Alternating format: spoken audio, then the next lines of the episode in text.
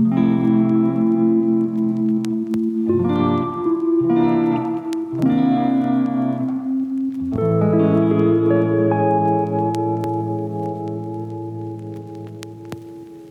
skal du høre historien om Projekt Farmakon. En ærlig snak. Når du hører denne her lyd. Farmakon. Farmakon. Når du hører den lyd. Så har det en lille times virkning. Og så begynder vi. Projekt Farmakon. Projekt Farmakon. Farmakon. Farmakon. En podcast om stoffer og alt andet.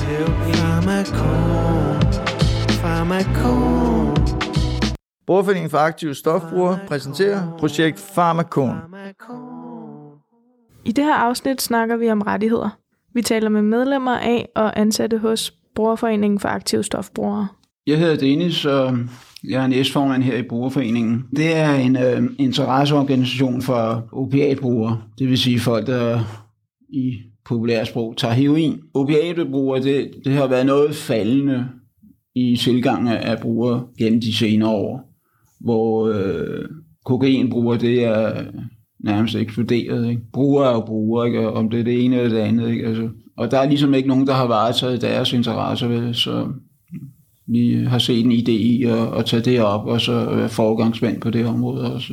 Stedet er et værested, brugersted, styret af brugere, forbrugere. Mange af vores medlemmer går på Valmuen, som ligger ikke så langt herfra, hvor de får det, der hedder diatylmorphin, dam, som er en slags heroin. Det er et morfinpræparat, ikke? Og hedder diatylmorphin. Det er jo så, vi som sagt, interesseorganisation for brugerne, så vi forsøger at påvirke sociale myndighederne angående deres måde at tildele vores medicin og måden at de behandler vores rettigheder på, sådan, så vi forsøger at opnå rettigheder, der er så lige andre borgere i landets rettigheder. Hvilket kan være svært nok. Det er sådan set, hvad Brugerforeningen laver. Og så er det som sagt et værested også, hvor brugere kan komme og slappe af og være sammen med ligesindede og ikke skulle stå til ansvar over for andet end andre brugere og sig selv. Det er ikke pædagoger eller læger eller sygeplejersker, der kører det værested her. Det er brugerne selv, som holder det og sætter standarden for, hvordan tonen skal være. Ikke? Og det har fungeret fint i 27 år. Ikke? Jeg hedder Tom Lindgren Jensen, jeg er 64 år og har været medlem af Brugerforeningens bestyrelse i 24 år. Jeg har selv taget heroin i snart 40 år og injiceret 2 gange om dagen. Og heldigvis har jeg en forstående mor, som er meget tolerant, og så hvis hun kommer forbi, så skal jeg ikke skjule noget. Så dyrker jeg en del sport, og det har jeg altid gjort, og heldigvis holdt jeg op med at ryge for 20 år siden. Så altså, mine venner respekterer mig for, at man kan lave en aftale med mig, og jeg overholder den. Og jeg føler ikke, at jeg lægger nogen til last, og jeg er reel på alle kanter. Skal jeg sige noget bestemt, eller? Ja, jeg tænker bare, at vi snakker lidt om det der med stofbrugere og stofbrugerrettigheder, ikke også? Ja. Nadi Ottmann er ansat af Brugerforeningen. Han er uddannet sociolog og en varm fortaler for brugerrettigheder. Jeg tænkte også på vej herover. Det der med, jeg vil rigtig gerne altid sige, at jeg er på vej over at arbejde i en rettighedsorganisation, eller en sundhedsorganisation, ikke? Og jeg ved jo godt, at på alle møder, når vi skal søge om penge, og når vi skal italesætte foreningens arbejde, så er det noget med socialt udsatte, fordi stofbrug er næsten per definition. Handler om noget med nogle socialt udsatte, og der er der vitterligt også mange, der er, inde på Halmtorvet. Der er det jo, skal man sige, virkelig en ekstrem af stofbrug, ikke? Og der er nogle massive problemer. Dem, der kommer herop, de er lidt mere privilegeret. Altså, lige så snart du er i behandling, så er du privilegeret, kan man sige. Eller man kan også, måske når vi nu taler borgerrettigheder, så er du tilbage. I hvert fald på den problemstilling. Ikke? Det der med at være, at man arbejder med socialt udsatte, det er, at man arbejder med mennesker, der er sat ud Punktum. Og det er socialt er sådan et mærkeligt, udefinerbart ord, som dækker over, at nogen er sat ud, de er sat ud, at de ikke opnår det fulde potentiale og muligheder. Sådan lidt gammeldags at tale om rettigheder, men det er egentlig det handler om, ikke? Flavia Pansieri, som er tidligere næstformand for højtstående kommissær for menneskerettigheder i FN, har udtalt, at stofbrugere ofte får indskrænket deres rettigheder som følge af kriminalisering. Hun understreger, at der generelt er tale om menneskerettighedsovertrædelser inden for 5 kerneområder. Dette er retten til sundhed, strafferet, forbuddet mod forskelsbehandling, herunder især mod etniske minoriteter og kvinder, barnets rettigheder og oprindelige folks rettigheder. Under retten til sundhed påpeger Pansieri, at kriminalisering af besiddelse og brug af stoffer har vist sig at medføre flere dødsfald. Dette er blandt andet fordi, at en frygt for anholdelse og fængsling kan afskrække stofbrugere fra at søge hjælp fra sundhedspersonale om, hvordan de skal forberede og injicere stoffer sikkert. Derudover har kriminalisering i nogle stater også omfattet kriminalisering af formidling af information om sikker praksis vedrørende stofbrug og skadesreducering. Om spørgsmålet vedrørende strafferet siger hun, at anslået 33 lande eller territorier har pålagt dødsstraf for narkotikarelaterede lovovertrædelser, hvilket resulterer i ca. 1000 henrettelser årligt. Derudover kan fængslede stofbrugere nægtes den medicin, de har brug for. Vedrørende forskelsbehandling af etniske minoriteter og kvinder, særligt udsat for diskrimination i retshåndhævelsesindsatsen. I forhold til barnets rettigheder fastslår Pansieri, at børn skal beskyttes ved, at man fokuserer på forebyggelse, og børn skal modtage nøjagtige og objektive oplysninger om stoffer på en børnevenlig og aldersmæssig måde. Og endelig, hvad angår oprindelige folks rettigheder, har de ret til at følge deres traditionelle, kulturelle og religiøse praksis. Og hvor stofbrug er del af denne praksis, bør det principielt være tilladt. Rettighedstankegang, det er sådan, jeg synes, det er sådan en positiv tankegang, når man siger, hvad skal der til for, at nogen kan have en ikke en normal tilværelse, fordi det behøver ikke at være normalitet, men en god tilværelse, det gode, ikke? Man kunne afløbe det helt til sådan et grundlæggende spørgsmål, ikke? Det gode, noget etisk, ikke? Mm. Og der viser det så, at det er lige så frustrerende hele det her stofområde er, og tragisk på mange områder, lige så såre simpelt er det, fordi der skal så lidt til, før det bliver godt igen, ikke? Får man for eksempel medicin og bliver bragt tilbage til ikke, som sagt, ikke normaliteten, men til det gode, til at have muligheden for at realisere det gode, den gode tilværelse, ikke? Så gør man det tit. Uden stoffer overhovedet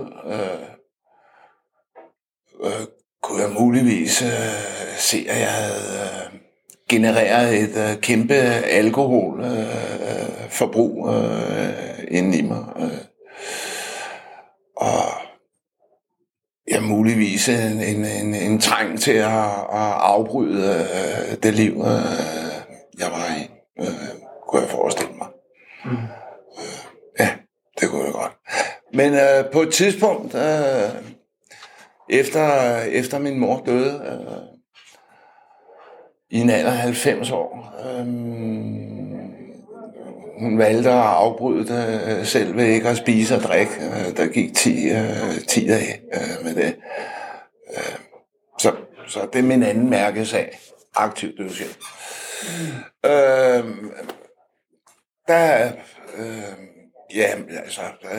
Der endte jeg... Så inde på Valmuen, og det var sådan set det bedste, der var sket i mit liv som bruger, fordi det gav mig tid til, at jeg fik ro på og kunne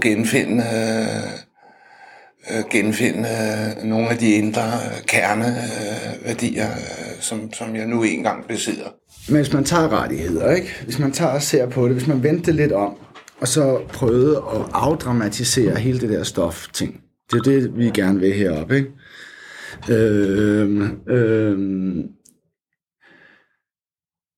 Så siger jeg bare, at det er relativt simpelt, eller det gør en meget stor forskel lavpraktisk, at folk de går fra at få, skulle skaffe stoffer til at få medicin.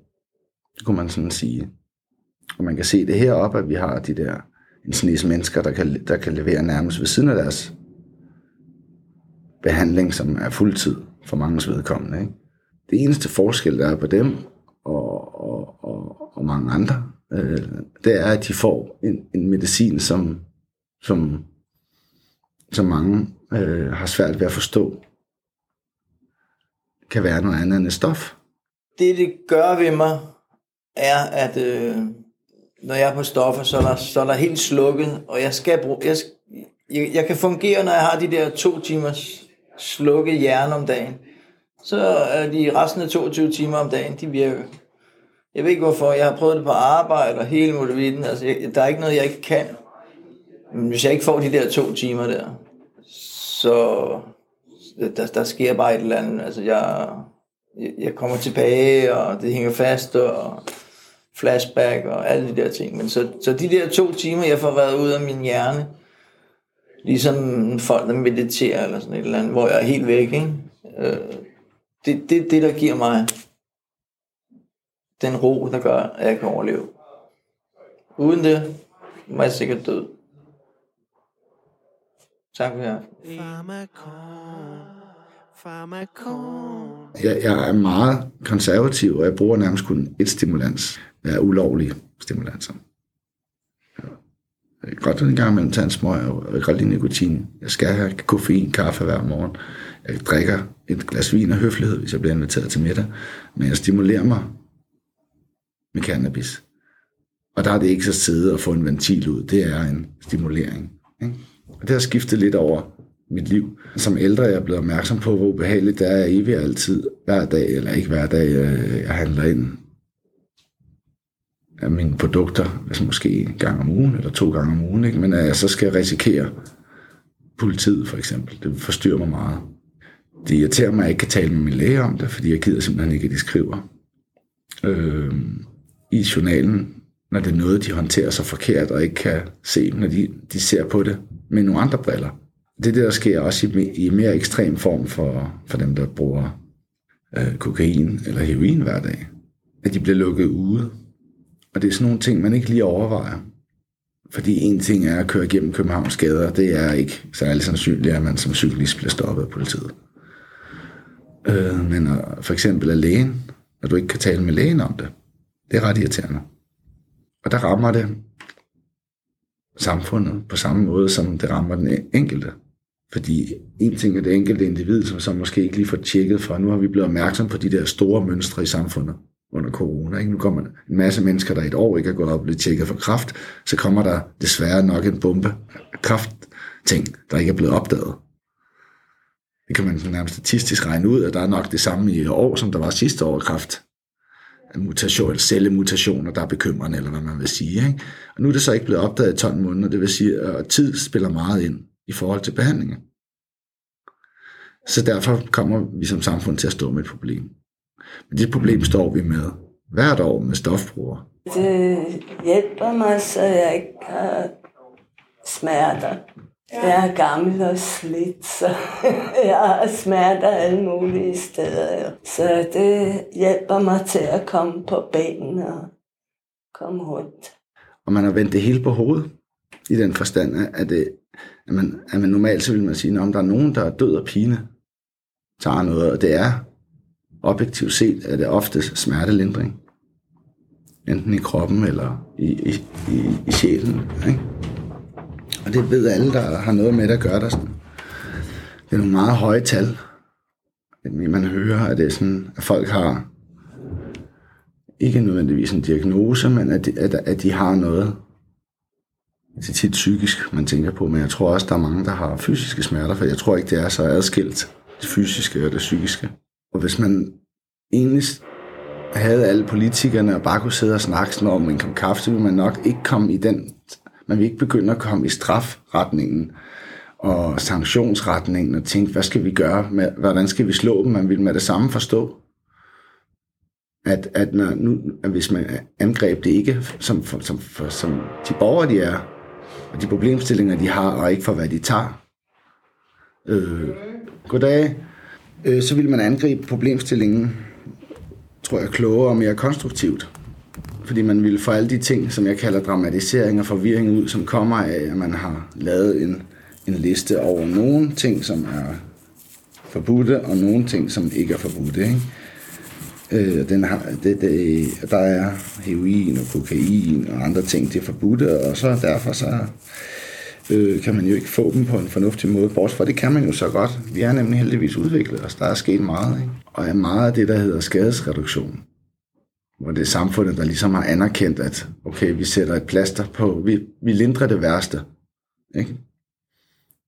Efter x antal år, så, hvor der har været en stofscene, en halmtår, så finder man ud af, at man kan også invitere dem indenfor under fornuftige omgivelser.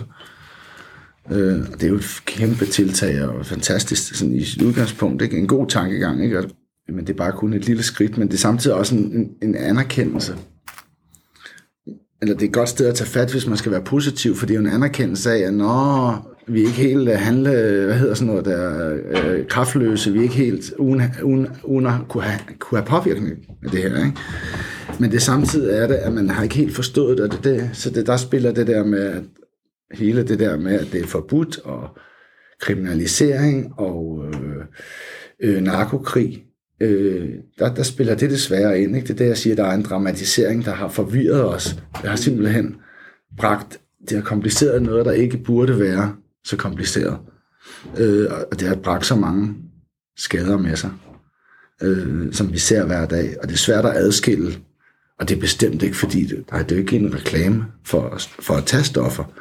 Det er en konstatering af, at der er nogen, der tager stoffer, og det kan gøres bedre eller dårligere, ikke? Og samfundet kan påvirke det. Farmakon.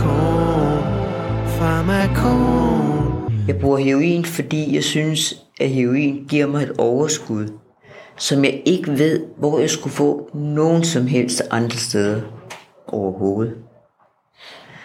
Og jeg har vel været aktiv i Brugerforeningen i omkring 20 år, og på et tidspunkt var det hver dag, og det overskud havde jeg ikke haft, hvis jeg ikke havde brugt heroin til at kunne magte den opgave.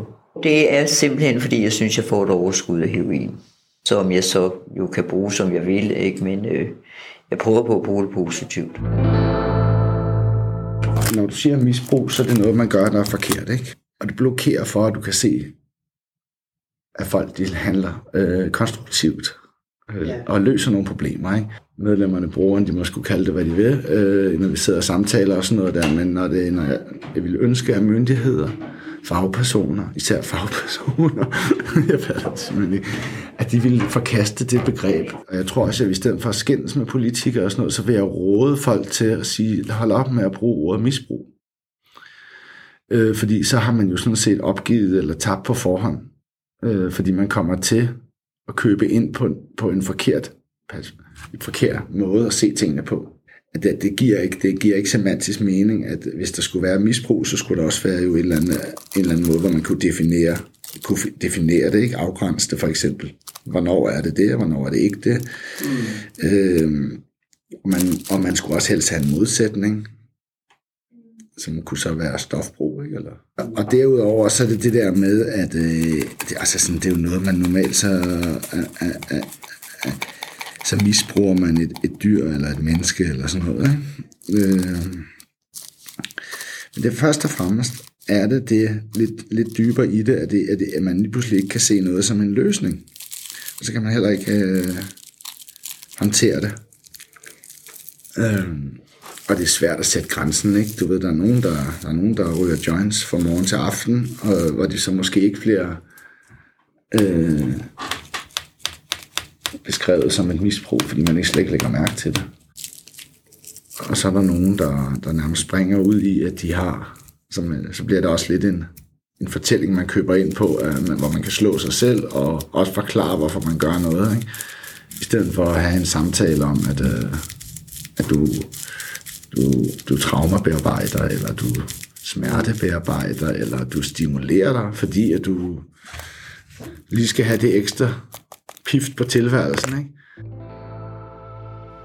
Og det er borgere, det er ikke misbrugere eller andre slags kattedyr, vel? Det er borgere ligesom alle andre borgere i landet, ikke? Det falder igennem hele vejen til behandlingssystemet. Det er ikke kompetente borgere, der ankommer. Det er ikke medborgere. Og så er vi tilbage til borgerrettighederne, ikke? Mm. Det vil de jo sige, det er. Men der er stor utilfredshed, mildest talt, ikke? Og når man skriver, når man begynder at læse papirerne og måden, de handler på, og så ser lidt nærmere på det regelsæt og sådan noget, så kan man godt se, det er ikke som at gå ind og få en behandling for, hvis du bliver for konstateret sukkersyge. Hvis nu man kunne få konstateret, lad os sige, opiat-passion, at man havde det, eller særhed, opiat-særhed, det er sgu lidt sært at tage koncentreret heroin, stærk heroin, ikke så? Og det første, der blev spurgt om, det er ikke hvorfor, eller man skal holde op, man konstaterer bare, at der er en, der bearbejder, ordner, konstruerer sin liv på en fornuftig vis, ved hjælp af opiatsærhed, så skulle det ikke det første, det jo kan være, at man ville afvende dem, eller stoppe dem, eller hindre dem, eller sanktionere dem, eller fængsle dem, eller noget som helst. Det skulle være at sige, prøv at høre, men, det kan gøres på forskellige vis, det her. Der er forskellige indtagelsesformer, og de har forskellige karakteristika, ikke? Dosering. Jeg var meget overrasket. Det var en af de ting. Det var måske det kerneting, jeg lærte i jeres første podcast-afsnit. Det var det der med, hvor stor betydning og hvor nemt det var at påvirke dosering for kokaindamper, som opfattes selv blandt stofbrugere. Der er jo også et hierarki blandt stofbrugere, hvor de så at sige stigmatiserer hinanden. Ikke? Og der er det. Og jeg har selv været lidt på det der hold med, okay, at kokaindampning, rygning og ryge crack, det kunne jeg næsten ikke forestille mig var fornuftigt. Og så lærer man om, hvor meget dosering betyder for os, for at håndtere det, og håndtere hverdagen, og have en sammenhængende hverdag. For at begynde ved begyndelsen, er lægeordineret heroin jo noget, Brugerforeningen har kæmpet for, at vi skulle have mulighed for at få i alle de år, jeg kan huske Brugerforeningen overhovedet har eksisteret. Så da det endelig begyndte her i Danmark, eller startede her i Danmark, det er 10 år siden nu, lidt mere end 10 år endda, der blev jeg indskrevet med det samme. Og ved det, jeg havde været stofbruger i mange år, så havde jeg ingen problemer med at komme ind overhovedet. Og jeg er glad for at gå der. Jeg fungerer fint på den medicin, vi får. Den medicin, jeg får på Valmuen, giver mig det samme overskud som den heroin, jeg skulle ud og købe på det illegale marked. Som jo også betød, at jeg i hvert fald ikke havde penge til ret meget andet end det. Jeg kan cykle derop på, ja, hvis der er trafiklysene er røde, så tror jeg, det tager et kvarter. Så der er jeg privilegeret, men jeg synes bestemt også, det er værd at rejse med bus et stykke vej for at få sin medicin, uden at man skal kriminaliseres for at få fat i den og indtage den. Det er jo både ulovligt at købe det, men det er så sandelig også ulovligt at indtage det. Så det her, det var en god mulighed for at få det, uden at få politiet i rumpen. Er forbudspolitikken et menneskerettighedsproblem? Det mener Kenneth Anderson, der er forfatter til en bog, der hedder How to Change Your Drinking, A Harm Reduction Guide to Alcohol, og som også er grundlægger af en skadesreducerende støttegruppe, der hedder HAMS. Ifølge Anderson er det, eller burde være, regeringens opgave at forebygge og nedsætte stofrelaterede skader, men ikke at nedsætte folks forbrugerstoffer. Folk har ret til at indtage hvilken som helst substans, de vil, på samme måde som de har ret til at vælge seksuel identitet og samtykkende partnere. På samme måde som vi har ændret vores lov omkring homoseksualitet, der tidligere blev set som noget moralsk forkasteligt, som man kunne straffe væk fra samfundet, så bør vi også gøre op med vores lovgivning omkring stoffer, ud fra den tankegang, at det er et simpelt spørgsmål om frihed og menneskerettigheder. Det er lovene omkring stoffer, og ikke stofferne selv, der skaber de fleste stofrelaterede problemer, mener Anderson. Det er en helt basal rettighed at kunne indtage hvilket som helst stof, man vil, fordi at brugerstoffer, om det så er moderat eller vanemæssigt, ikke nødvendigvis går ud over andre. I de tilfælde, hvor det gør det, ved kriminalitet begået for at kunne få sit stof, for eksempel, er det et økonomisk spørgsmål. Det er fordi, at stofferne er ulovlige, og derfor er de dyre, fordi brugeren er tvunget til at få sine stoffer på et illegalt marked, hvor priserne ikke er reguleret. Når man begynder at kigge på det og anerkende mennesker, så er vi tilbage, så er vi over ved sådan noget med anerkendelse, som også ligger meget tæt op af rettigheder. Ikke? De er nogle mønsterborgere, dem der driver brugerforeningen. Ikke? Deres problem, at samfundet ikke vil anerkende dem, har de transformeret ind til at drive det her fantastiske sted og sundhedsprojekter. Ikke? Altså det er ret sjovt at tænke over. Ikke? Derfor bliver jeg også ret fornærmet, når folk siger, om jeg passer dem eller hjælper dem. De hjælper samfundet, og de har skaffet midler til at ansætte mig. Så jeg bistår. Jeg bistår dem selvfølgelig som den medarbejder, jeg er. Ikke?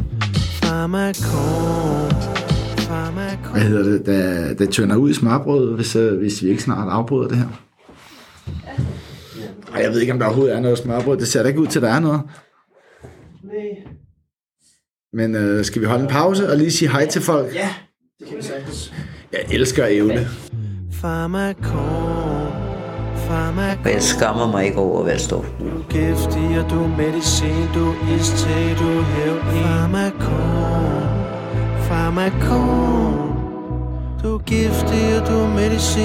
næsning, og du er den hvide sne. Du er giftig. Andre demonstrerer mod staten, ikke, i forbindelse med corona.